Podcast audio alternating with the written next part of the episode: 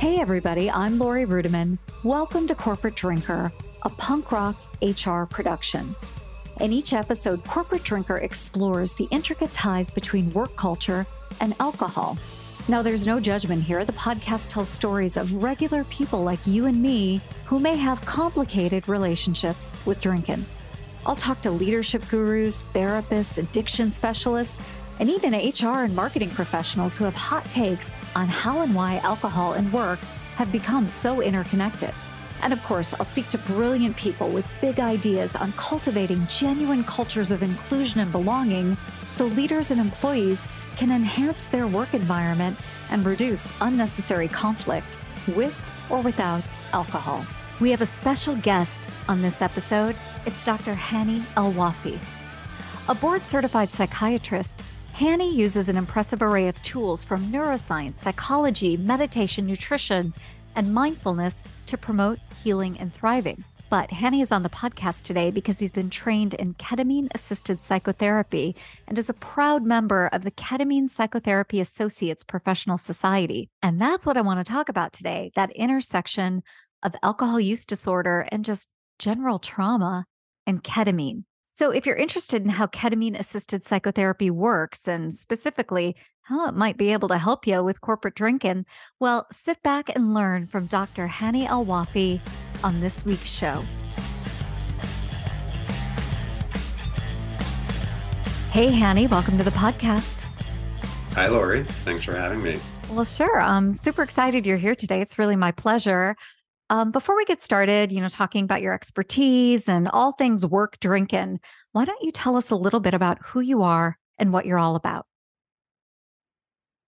Sure, yeah. And, you know, uh, feel free to interrupt me if you, if you need to slow down or clarify anything. I'm Dr. Hani El-wafi. I'm a psychiatrist located in Chapel Hill, North Carolina. I uh, specialize in ketamine assisted therapy as part of my practice. And in general, I'm very curious about psychedelic assisted therapies and their impact on the people who I try to help. What else would be helpful for you to know? Well, I think you've got a deep expertise in the world of addiction. So, can you talk a little bit about your um, maybe credentials in that, your research, what actually brought you to being interested in practicing ketamine assisted therapy? Sure, sure. So there's a lot there, and I'm happy to to dive in there. So addictions, um, gosh, there's so much. I think to be human is to to crave something, and uh, in fact, I wrote my med school thesis at Yale. We were required to uh, to do some original research and as a graduation requirement, and mine was on the effects of mindfulness meditation on craving. And craving can take all sorts of versions, you know, from craving a substance to craving love to craving attention to craving relief. My research is heavily influenced by Buddhist thought. I'm not a practicing Buddhist, but when it comes to addiction, the I find a useful uh, image to bring to mind is that of the Buddhist version of the realm of the hungry ghosts and this this came to my attention. Uh, it's the title of a book by one of my favorite authors, Gabor Mate, a Canadian psychiatrist who uh, is really fantastic. If you haven't read any of his work, highly recommend it. His most recent book is The Myth of Normal. But the realm of the hungry ghost, and so the the Buddhists identify six realms of existence that we pass through uh, whenever you know we're reincarnated. Of which humans is one of them, uh, gods is another there's a hell existence. The realm of the hungry ghosts is identified with creatures that have scrawny necks, small mouths, emaciated limbs, and large, bloated, empty bellies. And you just imagine these long, scrawny necks and small mouths with these big bellies. They can never take in enough of what they need. So they're the, they're constantly seeking something outside of themselves to curb an insatiable yearning for relief or fulfillment. And that just kind of encapsulates in a lot of ways addictions that I think we have the craving, the wanting something outside of yourself to meet a need inside of yourself. I like that you differentiated that cravings could be multifaceted, right? They could be physical, they can be emotional, they can be, you know, nourishment, even something that is healthy can become a craving and we crave too much of it. So, you know, specifically at Corporate Drinker, we focus on alcohol abuse and misuse, right? But I mean, alcohol is just one of many things that people can abuse in this world. So, when you started your practice, and I would love to hear more about that, I bet you see all kinds of addictions, right? Or multiple addictions uh, within one human being. Can you can you talk about the state of people that kind of come in and seek out your work and seek your help? Well, sure. There are people like you and I, you know, uh, there are people I identify with myself. I've had my own cravings and addictions and and whatnot. Uh, you know, not embarrassed to say I was a cigarette smoker for for a dozen years uh, at least in my teens and 20s. There are people like you and I who are seeking relief, looking for comfort, recognizing that there's something that isn't quite doing it for them that they shouldn't do, whether it be smoking or drinking too much, uh, but really having trouble turning away from it, having trouble finding an alternative, another way to satisfy those cravings. And what we work on here is identifying underlying needs that people might have. Sort of, uh, it's sort of like what kind of itch are they trying to scratch, and why does this substance, this cigarette or this other sort of thing, it may reliably scratch the itch, but is it the only thing that can scratch the itch? And um, but but yeah, there are folks like you and I, and I've also had the experience of working in emergency rooms, psych- psychiatric emergency rooms, um, notably the VA. Uh, I spent a number of years working at our local VA hospital um, intermittently, not as a full time thing, but intermittently. The folks who, it's just so sad, the folks who come in really in the throes of, in particular, alcohol addiction, but also cocaine and methamphetamine. And, you know, we're talking two, three bottles of vodka in a day. Yeah, yeah, right um, and just suicidal, really at their wits' end, wanting to to stop. I mean, so it, addiction really runs the gamut from these sort of cases to just like I can't get off my phone. For, for sure. Although I would take my phone addiction over addiction to vodka any day of the week. I mean, let's be let's be fair. But I'm fascinated because you talk about addiction, right? And for many of us, we know some of the stats behind Alcoholics Anonymous or Narcotics Anonymous. And we know for many people that just doesn't quite do it. Stints in rehab have high failure rates. So I just wonder your your vector into all of this is ketamine. Like what's that like and is it effective? And what is it, I guess, is my my core question. Like tell us about that. Sure, sure. And um uh, I think it might be helpful to step back a little bit and share just some of the basics about ketamine and then more specifically how it helps or might be able to help folks with alcohol. Ketamine is classified technically as a dissociative anesthetic. And so, discovered in the 60s, approved in 1970 by the FDA. For decades, it's been used as an anesthesia medication. Uh, Wait, and you say it was discovered, so it's not naturally occurring out in nature like a mushroom or anything like that. That has been the prevailing wisdom, although some recent research has uncovered some natural sources of ketamine, uh, but I, I, don't want to go down that tangent. right, okay. The vast majority of folks believe it is a laboratory synthesized molecule. And so for decades, it's been used as an anesthetic because it has incredible pain relieving qualities. But it unlike other anesthetics it doesn't knock out consciousness. It really uh, what it does is it dissociates a sense of body from mind. And so uh, and of course this is dose dependent. You can go deeper and deeper into this state but you start to lose touch with what your body feels like and all the while maintaining control over your breathing and your heart rate, which other anesthetics don't do, which is why you need to be in an operating room with a ventilator and that sort of thing. Ketamine is a fascinating drug, and it's in fact it is on the World Health Organization's list of essential medicines. Uh, there are a number of medicines they've identified as essential for uh, adequate health care, uh, things like you know Tylenol and uh, heparin or warfarin for blood thinning, uh, antibiotics, Uh, ketamine is on that list because of its uh, efficacy in pain management and anesthesia. But around the year 2000, some research started emerging uh, from various mental health departments, notably Yale, my alma mater, Yale uh, School of Medicine, uh, John Krystal in particular, investigating reports that ketamine seemed to have mental health benefits, particularly for depression. And, uh, you know, fast forward to today, over the past 15, 20 years, a substantial body of evidence has grown that ketamine can be really helpful for folks who suffer from depression, particularly depression that is not helped by traditional antidepressants like your Prozacs of the world. But not just depression, also PTSD, post traumatic stress disorder, uh, and addictions, in particular alcohol use disorder. And uh, there are those who postulate that ketamine kind of works uh, on a layer in, in beneath all of this. You know, it's not sort of that all these kind of emanate from the same substrate, so to speak. They they grow in the same garden, if you will, um, that that ketamine affects. But uh, but yeah, ketamine can really help folks drink less, achieve abstinence, and come to terms with their drinking. Wow. So when someone is interested in a ketamine session, there are clinics popping up all over America. And I know there are different experiences that people can have, but specifically within your clinic, they reach out and they say, I'm struggling. I have these cravings. What's the experience like for them? Uh, take me through like first contact through actually encountering the drug. Sure. Yeah.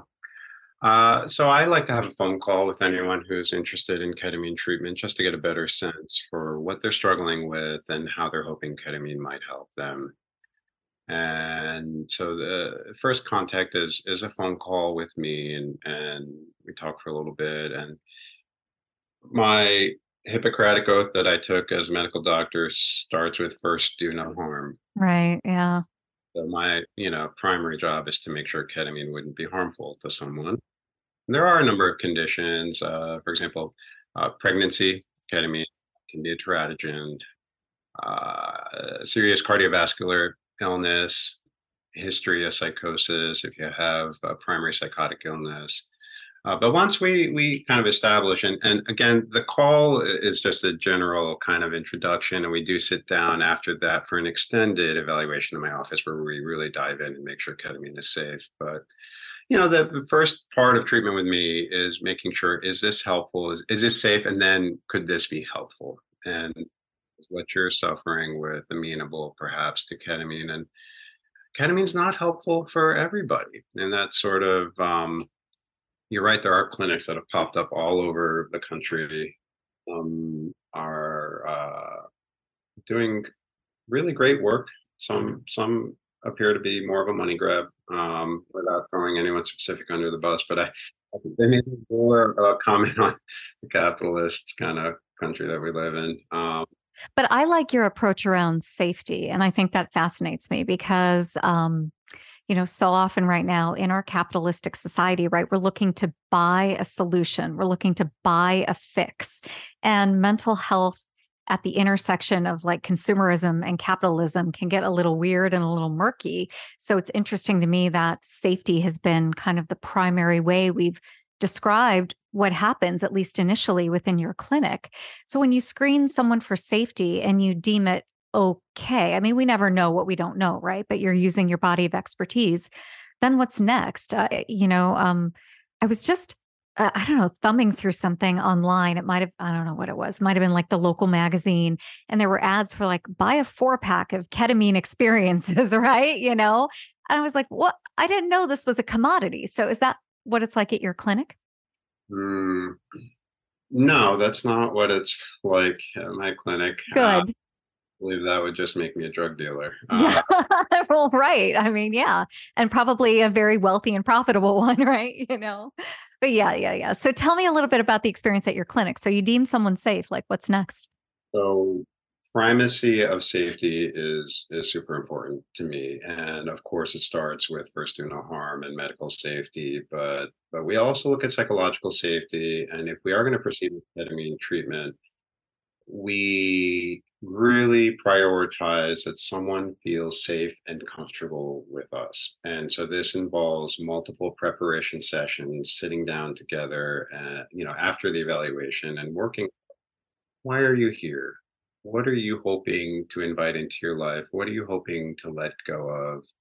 Um, what would be, you know, because ketamine, I, I'm not sure I, I mentioned this earlier, but ketamine what we do is ultimately when we do the treatments, these are extended therapy sessions at my office on a couch that is made up quite comfortably with linens and blankets and pillows and a weighted blanket and mat, essential oils and music. It's really very comfortable nest.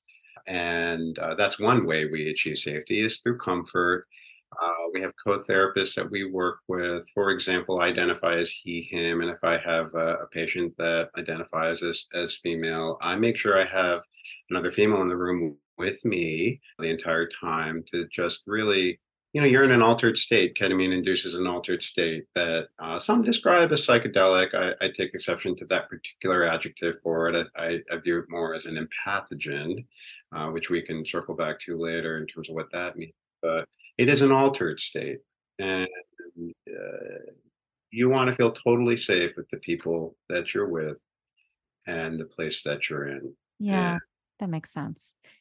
Can we can we talk about the word empathogen though? Because i think it's really important when we hear a word like that to quickly define it so it doesn't linger. So you described ketamine as not a psychedelic. So what's the difference between a psychedelic and an empathogen it's not a classic psychedelic. And so the term psychedelic pretty literally translates to mind or psyche manifesting. And I think it was coined by uh, Humphrey Osmond in the 50s or 60s in conversation with Aldous Huxley about, you know, these these medications and these substances. And I think when we think of classic psychedelics, we think of LSD, uh, we mushrooms, psilocybin mushrooms, or you think of DMT, we think of ayahuasca, uh, these are substances that primarily work on the serotonergic pathways in the brain, serotonin uh, receptors, and tend to produce lots of visualizations, uh, sometimes visions, uh, alternate realities for people. And then you have other classes of medications that do cause altered consciousness, but are not like LSD or mushrooms. And that might include, for example, MDMA, uh, ecstasy. And so uh, ecstasy is not generally considered a psychedelic, it's considered an empathogen. Uh, the same for ketamine. And so, an empathogen is a substance that helps generate feelings of empathy for oneself, for others, for the world around you, uh, to connect to a place of trust and centeredness and wholeness that, you know, within which self love and acceptance and openness and trust can all emerge. And so you might see how safety is a pretty important in allowing these feelings to manifest. Well, I'm really I'm I'm interested in that because you've described kind of like a nest-like environment, a supported environment where there may be co-therapists in the room to help someone with the experience. What then is the experience like when I'm kind of tucked in under my favorite weighted blanket? Like what am I going to feel? Mm-hmm. So, you know, generally for most folks, the initial feelings are calming down, feeling a little calmer, uh, some warmth or tingling in your hands and feet, uh, a sense of relaxation, a sense of kind of little aches and pains going away, and that some of that, you know, analgesic action that ketamine has that makes it such a valuable anesthetic. Disinhibition, kind of just relaxing and well, I like to call this this sort of entry into the space a transition from doing mind to being mind. And so we are so often caught up in doing mind, which is your to-do list. What do I need, you know, to prepare? What do I need to get done? Who do I need to talk to? Where do I go? How do I need to get there? What do I uh, need to avoid? yeah. all the loops we get caught in. Um, and being mind is perhaps most classically epitomized by uh, by sleep. Just nothing you're doing except for sleeping, meditating, uh, just smelling the roses, that sort of activity. Being there, or you know, no, that doesn't have to be like that. You have to be being with a friend, being engaged in a podcast interview with. And I think that you know, I know in particular uh, in AA circles, Uh, it is um, a criticism that often comes up, or a concern, at the very least.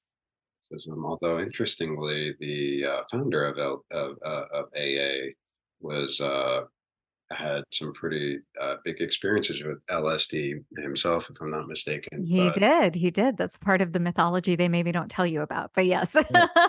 so, And I do think for some, if not many, turning to one substance to overcome another one can be problematic. And a lot of it has to do with your relationship to the substance, the way that you form relationships. But, you know, a helpful analogy might be if you have a, a series of failed, you know, romantic relationships, is it guaranteed per se that the next one is also going to be problematic? i mean you may have some things you need to work on but also sometimes getting into the right relationship can really help you work on those and i see it similarly to that particularly when it comes to medications or like ketamine and also the classic psychedelics that mind manifesting quality can help you ground into yourself in a way find a sense of safety that maybe eludes you otherwise and for me and I share this with everyone I work with, it's really more fertilizer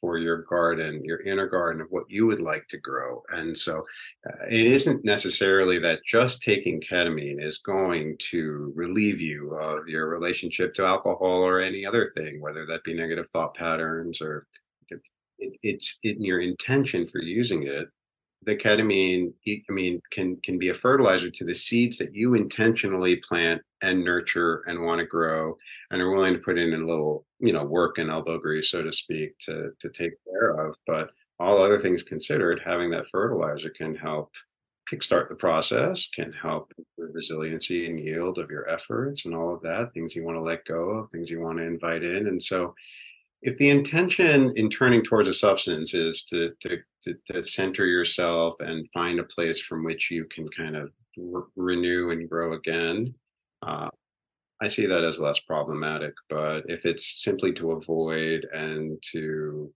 uh, numb yourself and use for the same reasons you're using the other substance then it's not going to be as helpful. So I would imagine when someone drops into the state at Transformance Health, the work just gets started, right? You've done some of the pre work, you've kind of understood intention, you understand what some of the goals are, where an optimal state might be at the end of this journey. But they don't just drop into some sort of altered state and have a singular experience that's quiet, right? You're interacting with them during that time period. Correct? Correct? Yeah, yes and no. And so, you know, uh, there are portions of the experience that might be pretty inwardly focused. It depends on the person, it depends on the dose, it depends on the intention, it depends on how the experience goes. But it's a mixture of interaction and also inward focus on the part of uh, the journeyer. And a flight analogy might be helpful. You know, the initial parts are kind of like the takeoff, and there might be in terms of helping someone ease into the trip that is getting underway. And then the sort of cruising altitude might be pretty inwardly focused. And then the descent and coming back out of it might be a time where someone wants to, to reach out and describe where they've just been or where they currently are or something different altogether that comes to mind. And there can be incredibly touching moments during during during that that phase of the of the journey. Um, I Could you think think could you think of an example that you can share? That's an incredibly touching moment. Yeah, well, an example would be, um, you know, a gentleman I worked with uh, a little while ago who in his 60s and had uh, suffered depression for much of his life, in and out of depression. Classical meds hadn't been that helpful, and had recently, and by recently I mean when the prep within the past prior, you know, five years or so, had come to light that he might have been poisoned by a parent.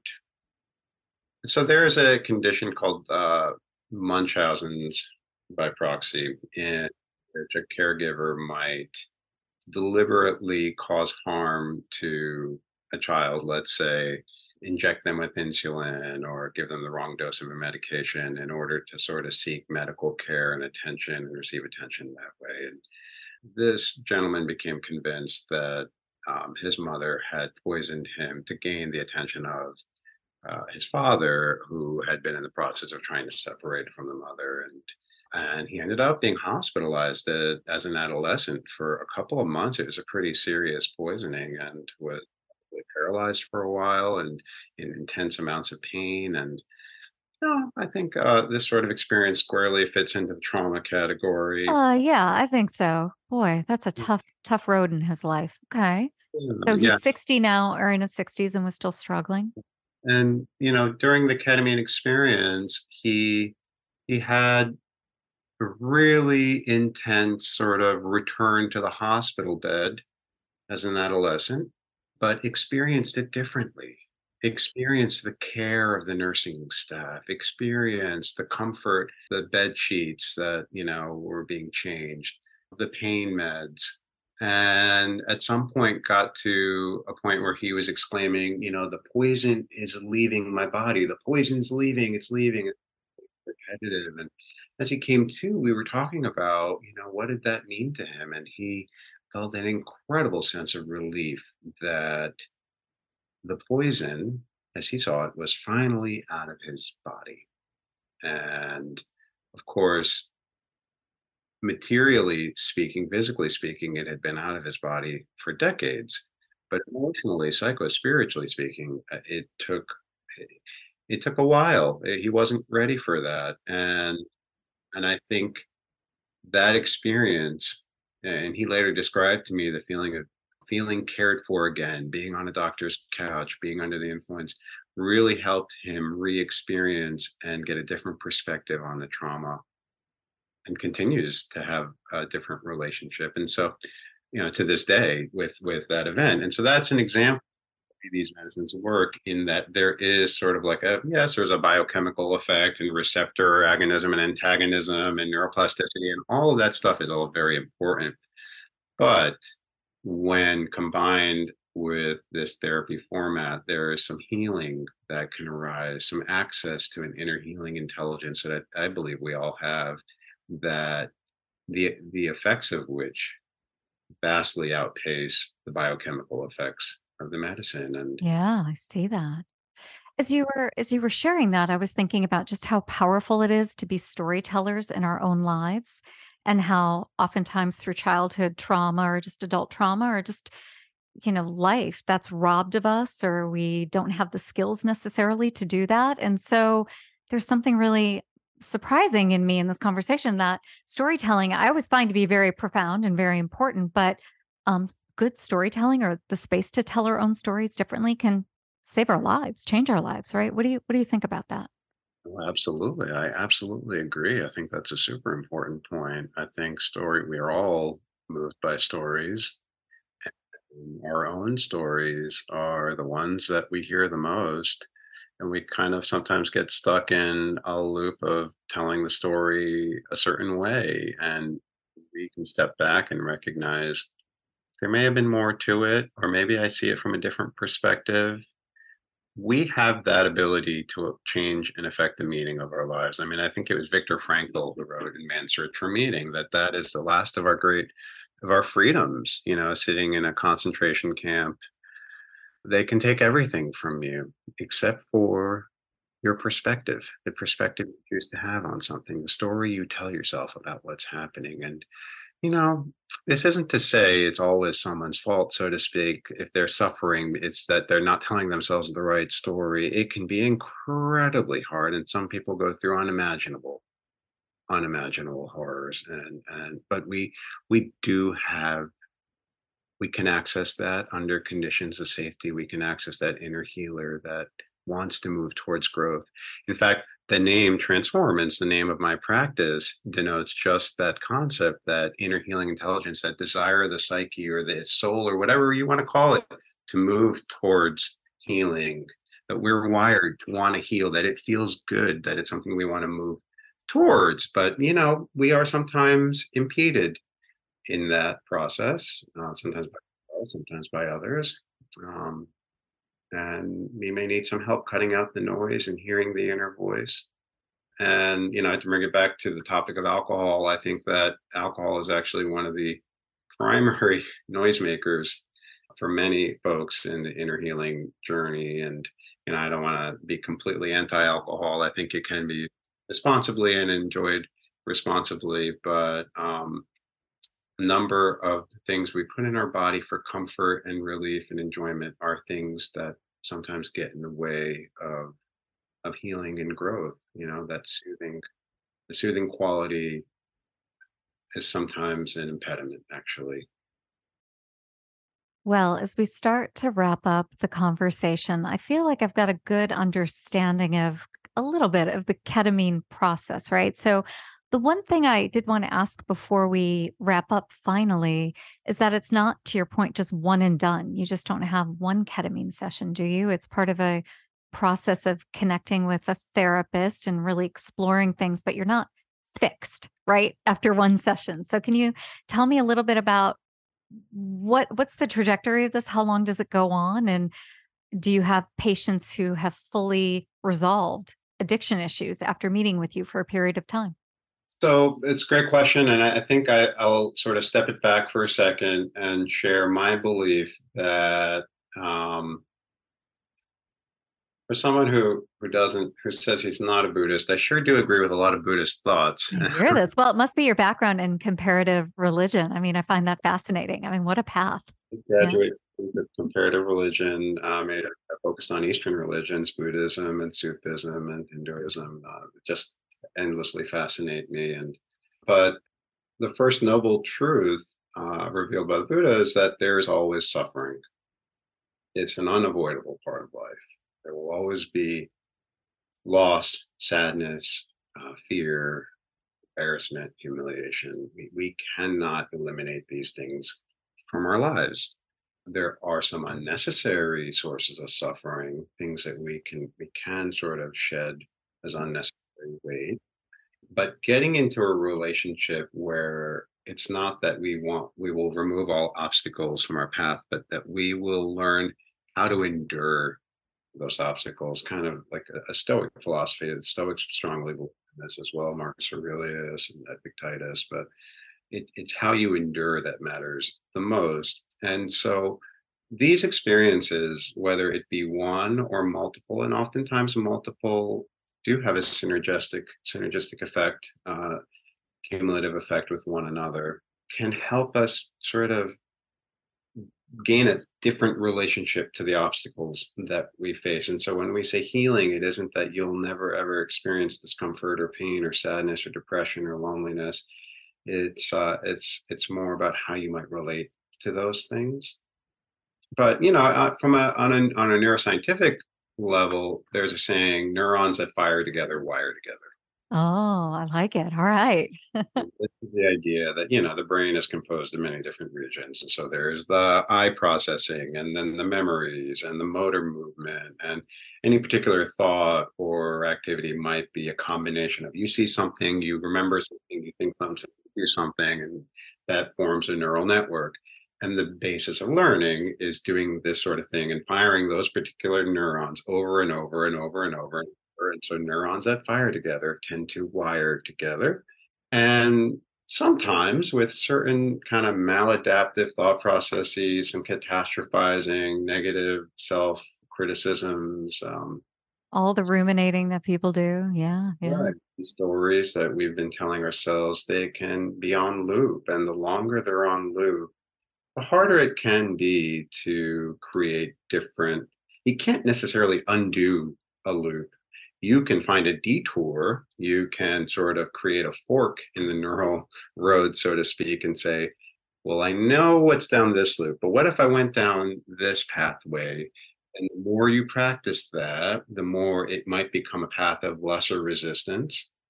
In that sense, multiple experiences with substances like ketamine or psychedelics or therapy in general, frankly, can help you rewire your brain in that way. But it is work. These substances are just the fertilizer. You do have to put in the elbow grease, but but it, it, it is possible. And um, all the while, most important thing is to be kind to yourself. We'll just throw that in there. Because well, I mean, you know, these are corporate professionals who are listening, so let's hope that happens. But a challenge for all of us, um, indeed. Hani, one thing that's really fascinating about you is that you have a have some experience in the world of corporate America. So, can you talk a little bit about that and where that fits into your career?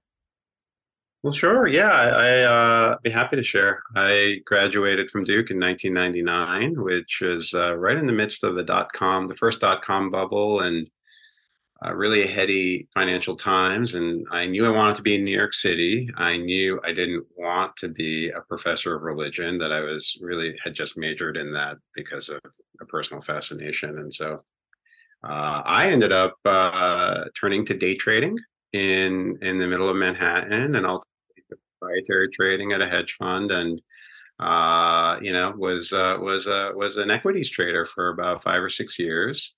Uh, lived through September 11th, the dot com bubble bursting, uh, you know, the lead up to the Iraq War and the war. I saw so many different markets and uh, and attended many happy hours with. Well, yeah. I mean, you're in the thick of it in that kind of career. So, can you tell me what was corporate drinking like? During that time? Oh gosh, in New York City, when you're in you work in finance, uh, especially with uh, with with you know the day trading part, you know we were done by five or six p.m. We are pulling the midnight, one a.m., two a.m. hours that some of the poor investment bankers are having to to pull, and so uh, yeah, you got some young people with money in their pocket and bars everywhere, uh, and a very, very strong streak of comp- competitiveness. yes, I can see that as well. Yeah, play hard and you know celebrating big days uh, on the market, drinking away hard days on the market. We, were um, there were there old timers around who were you who you looked at and were like, oh, I don't want to be like that. Oh yeah, yeah. Guys who would actually drink at work, um, lunchtime, or just take a swig from airplane bottles in their jackets, and I, I just thought, oh my god, that just doesn't. I don't want to. That doesn't look good. That and these are, you know, to me they were old at the time. They were in their thirties. well, perspective changes definitely. Yeah, right. I, I I find that fascinating because you know you've gone into this world now where you're really assisting people who are who are suffering and we are talking about alcohol and I just wonder if you can touch on maybe some of the mechanics really quickly on how ketamine can help with alcohol abuse or misuse or however people see their journey with alcohol. How does it work? I think the the reasons for people turning to alcohol and particularly heavier drinking days are, are multifold but you know sometimes they start with seeking out joy sometimes it's, it, it's seeking out relief uh, wanting to socialize. Yeah wanting to fit in right? Yeah. To fit in not wanting to be judged by others not wanting to feel alienated or different. And uh, you know one of the ways that the ketamine therapy can help is by addressing those underlying feelings that come up, is helping to identify, oh, I feel bored, or I feel stressed, or I am worried I, you know, I'm going to be left out. And um, the fear of missing out, all these sorts of things are, I don't know what else to do, you know, how else do you have fun?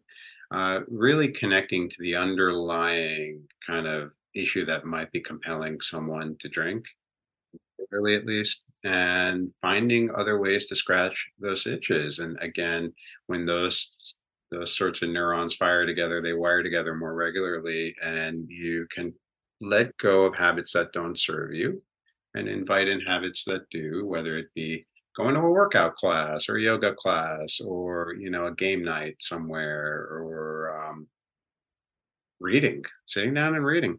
yeah. Well, you know what I think strikes me is that I've talked to uh, a wonderful gentleman by the name of Dr. Scott Kellogg, and we talked about the intersection of addiction and identity.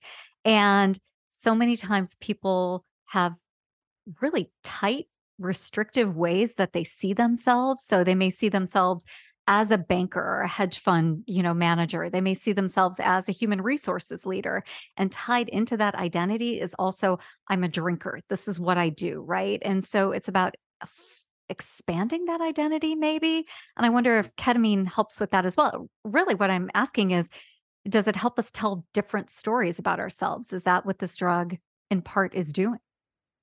It can if you're you're trying to tell different stories to yourself, and so simply taking it won't convince you to tell yourself a different story. But if if you're at the point in your life where you would like to start telling yourself different stories, where you're feeling like the old stories don't quite fit, or the old shoes are a little too snug or uncomfortable, and you need a new pair, this can accelerate the process. It can provide fertilizer for that process, and um, but it, it takes work.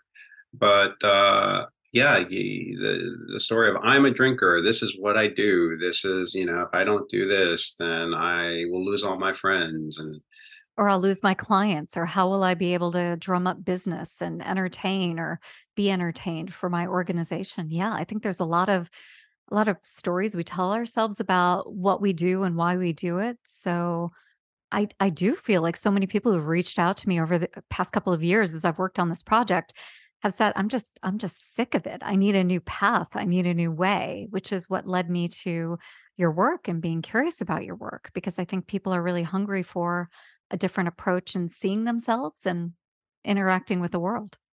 hmm absolutely. And uh, sometimes treatments like ketamine just simply buy you time. The way that, for example, dry January might get you some time form a different relationship to alcohol. Uh, I know lots of folks, for example, at the end of dry January, who are like, you know what? Gosh, I feel so much better. I'm sleeping so much better. I'm making healthier eating choices. I'm exercising more regularly. I think I'm going to keep this up. Yeah. There's actually been studies that they drink less throughout the year if they do dry January. So they may return to drinking, but it may be at a lower rate. Whereas a, the previous August, they may have been all out at the beach, you know, on the boat or whatever, drinking, you know, six pack for lunch. And they may drink a four, four beers instead of six. But there's a noticeable decrease in drinking if you do dry January. So I like that ketamine can kind of be seen like that and buying you some time. Yeah, Yeah. preparing for the experience, maybe withholding from alcohol while you're going through it just to maximize its effect. And next thing you know, two, three, four weeks have passed, and you're in a new rhythm with your life and uh, and feeling better, and it has less less sort of appeal to it. Yeah, that's cool. I like that perspective. Well, anything else we need to know about how ketamine assisted therapy physically works with alcohol? You know, there are some neurotransmitter related changes that might be interesting to know, and you know that uh, alcohol. So alcohol primarily works on the GABA receptor in the brain, and I don't know um, if you've covered this at other times, Not on not on a podcast, so please tell us a little bit about that because many of us have had the experience of drinking before going to bed and then waking up in a state of panic. well, I recently learned of a term called hangxiety, Yeah, so may describe a little bit of that feeling. And uh, you know what happens is, uh, and this is a bit of a, a simplified version, but you know, in your brain you have electrochemical signaling, and so you have neurons that connect to one another electrically. That's how they communicate. That's how we think. That's how we do. and there are certain chemicals that are like go signals they're like green lights for that to happen and some that are like red lights and they're stop signals. And so the main stop signal in the brain is a substance called gaba gamma aminobutyric acid. And it just so happens that alcohol greatly resembles gaba and binds to gaba receptors in the brain and it's one of the reasons why it slows things down. You relax, you stop thinking as much, and ultimately you might be able to fall asleep. Is that it supplies soft signals, so to speak, for the brain. Not coincidentally, so does Xanax and Valium and Klonopin and Ativan. They act on the very same receptors and they greatly resemble the action of alcohol. And so, what happens actually is when you drink regularly enough, your brain is constantly seeking balance. It's constantly seeking equilibrium, homeostasis, it's called in the biological world. And it'll it has sort of sensors and feedback loops and it says, oh my God, there's a lot of stop signal around. Well, we don't want to mm, fall into a coma. right. Actually, let's crank down the factories and the machinery that that makes our own stop signal. Let's pull in some of the receptors off the neurons and reduce the amount of stop signal around. Let's do what we can to do that. And also, while we're at it, let's get the factories to make more of the go signal to try to balance things out and bring it back to a balance. And so you're cranking out more of that. And what happens is the stop signal is temporary. It's based on the alcohol that's getting metabolized by your liver. And whether it be in the middle of the night or the next morning, your levels of stop signal are greatly imbalanced by the go signal in your brain. You've also impaired your brain's own ability to make its own stop signal.